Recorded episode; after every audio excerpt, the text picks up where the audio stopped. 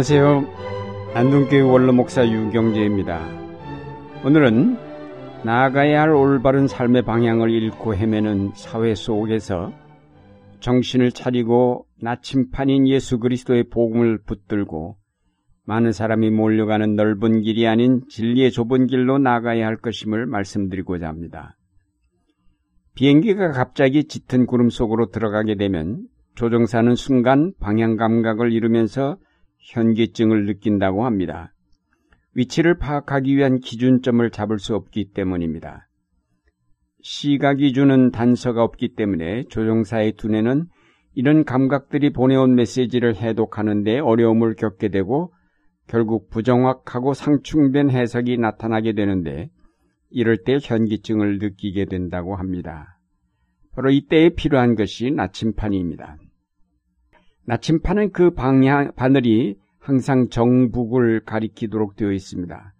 산속이나 사막에서 길을 잃었을 때 나침판이 있으면 가고자 하는 방향을 쉽게 찾아갈 수 있습니다. 우리 생활에서 방향 감각은 대단히 중요합니다. 가끔 지하철을 탔다가 내리면 어느 쪽으로 가야 할지 모를 때가 많습니다. 지하 공간에서는 방향을 잡기가 쉽지 않기 때문입니다. 방향을 잡지 못하면 헤매기 쉽고 길을 잃기 쉽습니다. 방향 감각은 비단 길을 찾는 데만 필요한 것이 아닙니다. 우리의 일상생활도 잠시라도 그 방향을 잃게 되면 돌이킬 수 없는 실수를 범하게 되고 나중에 크게 후회하게 될 경우가 많습니다. 우리는 누구나 자기 나름대로 삶의 지침을 가지고 있습니다. 그것은 크게는 민족이 될 수 있고 나라나 지역 사회 그리고 자기가 살고 있는 땅의 문화 등이 기준이 되어 거기에 맞추어 자기의 삶을 세워갑니다. 또 어떤 사람은 그 시대의 이념과 사상을 받아들이면서 그것을 기준으로 공부도 하고 사회생활을 하기도 합니다. 요즘은 언론 매체들이 우리의 판단 기준이 되어 거기에 맞추어 판단하고 결정하며 선택할 경우가 많습니다. 종교 신앙을 가진 사람들은 그 종교의 교리나 가르침을 기준으로 삼아 자기 생활을 세워갑니다. 그 이외에도 여러 가지 정보와 자극에 의해 우리의 삶은 많은 영향을 받습니다. 문제는 이렇게 크고 작은 기준들이 정말 올바른 삶의 방향을 가리키고 있느냐입니다. 서로 다른 이념들이 충돌할 때 우리는 어느 쪽을 택해야 할지 망설이게 됩니다. 또 옳다고 생각하여서 택하였던 이념이 시대적 상황이 바뀌면서 버려야 할 때 우리의 삶은 그만큼 손실을 감수해야 할 것입니다. 사회가 농경시대처럼 천천히 변할 때는 오랜 전통과 문화로 자리 잡은 가치관을 따라 살면 별 문제가 없었습니다. 그러나 요즘처럼 시대가 하루게, 하루가 다르게 변할 때에는 올바른 가치 판단을 내리기가 대단히 어렵습니다. 그래서 사람들은 언론의 판단을 많이 따르게 되고 언론은 이 시대를 지배하는 제왕적인 위치에 오르게 되었습니다. 하지만 요즘 언론 매체들이 상업주의에 빠져 올바른 가치관을 제시하지 못하면서 사람들은 큰 혼란에 빠지게 되었습니다. 성경은 인간이 타락하면서 그 방향 감각을 잃었다고 하였습니다. 에덴 동산에서 쫓겨난 아담과 하와의 자손들은 하나님께로부터 멀리 떨어지면서 방향 감각을 상실하여 계속 죄를 범하였고 마침내 노아의 홍수라는 큰 심판을 받았습니다. 인류는 오늘날까지도 그 방향을 올바로 찾지 못하여 비극적인 역사를 되풀이하고 있습니다. 하나님께서는 이스라엘을 선민으로 정하시고 그들과 계약을 맺은 후 율법을 주셨습니다. 이 율법은 그 민족이 지향해야 할 삶의 방향이었습니다. 일종의 나침판이었습니다. 그 율법이 지시하는 대로 살면 그들이 복을 받고 형통하지만 그렇지 않으면 저주를 받아 심판을 받을 것이라고 하셨습니다. 그러나 이스라엘 자손들은 그 율법이 지시하는 대로 살지 못하였습니다. 그것은 우상 문화의 영향을 받았기 때문입니다.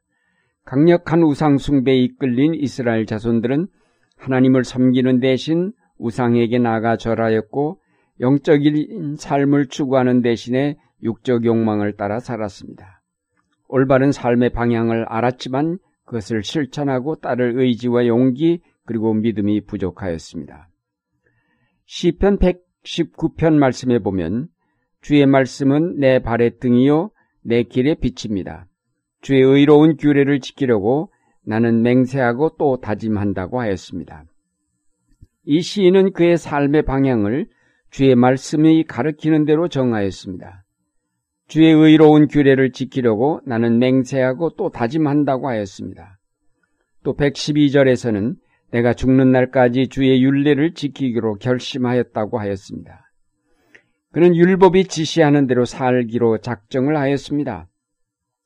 이 시인은 하나님께서 그 백성에게 주신 율법의 가치를 분명하게 알았고 또 그것을 지키고 실천하는 것만이 자기를 살리고 그 민족을 구원하는 것임을 알았습니다.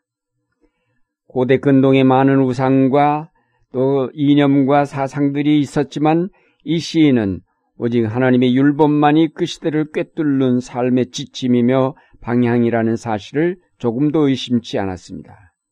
그러나 이 시인의 다짐과는 달리 그의 민족은 율법대로 살지 못하였고 그 길에서 벗어나 심판을 받았습니다. 그것은 근본적으로 그 율법을 지킬 수 있는 능력이 그들 속에 없었기 때문입니다. 하나님은 그의 아들 예수 그리스도를 보내시어 율법보다 확실하게 삶의 방향과 목표를 알려주셨고 특히 십자가를 통하여 우리의 죄를 대속하시고 우리가 지향해야 할 삶의 방향이 하나님 나라에 있음을 알려주셨습니다. 내가 곧 길이요 진리요 생명이라고 말씀하신 예수 그리스도께서 우리에게 알려주신 삶의 지표는 바로 사랑이었습니다. 이제 나는 너희에게 새 계명을 준다. 서로 사랑하여라. 내가 너희를 사랑한 것과 같이 너희도 서로 사랑하여라. 사도 바울도 그의 서신에서 우리의 삶의 방향을 그리스도에게 맞추라고 하였습니다. 부르심을 받은 사람에게는 유대 사람에게나 그리스 사람에게나 그리스도는 하나님의 능력이요 하나님의 지혜입니다. 그는 십자가에 달리신 그리스도만을 전한다고 하였습니다. 그리스도가 하나님의 능력이요 하나님의 지혜이기 때문이라고 하였습니다. 그러면서 그는 고린도전서 13장에 그 유명한 사랑의 송가를 기록하였습니다. 믿음, 소망, 사랑 이 세 가지는 항상 있을 것인데 그 중에 제일은 사랑이라고 하였습니다. 사랑이 바로 구원받은 자들의 삶의 궁극적인 지표임을 분명하게 가르쳐 주었습니다. 성경이 우리에게 말하는 이런 삶의 방향은 개인적인 삶에만 적용되는 것이 아니라 정치, 경제, 사회 모든 분야에 있어서 적용되어야 하는 절대적 진리입니다. 오늘 우리가 예수를 믿는다는 것은 바로 이런 예수님이 설정하신 방향을 진리로 받아들이면서 그것을 따르겠다고 약속하는 것입니다. 우리 사회의 모든 분야에서 예수님께서 가리키는 정북향인 하나님의 나라를 향해서 나가도록 촉구하고 운동하여야 할 책임을 말합니다. 방향 감각을 잃은 사람들에게 그들이 지향해야 할 방향이 어디인가를 알려주어야 할 책임이 그리스도인들에게 있습니다. 사랑하는 여러분, 이 시대의 흐름에서 한 발 벗어나 하나님의 말씀으로 돌아가며 온전케 하시는 이인 예수 그리스도를 바라보아야 하겠습니다. 하나님의 온전하시고 기뻐하시는 뜻이 무엇인지를 분별하기를 힘써야 하겠습니다. 그래서 우리의 나침판이 제대로 작동하도록 하여야 하겠습니다. 길을 잃으면 당황하게 되고 당황하게 되면 생각 없이 공연히 허둥거리게 마련입니다.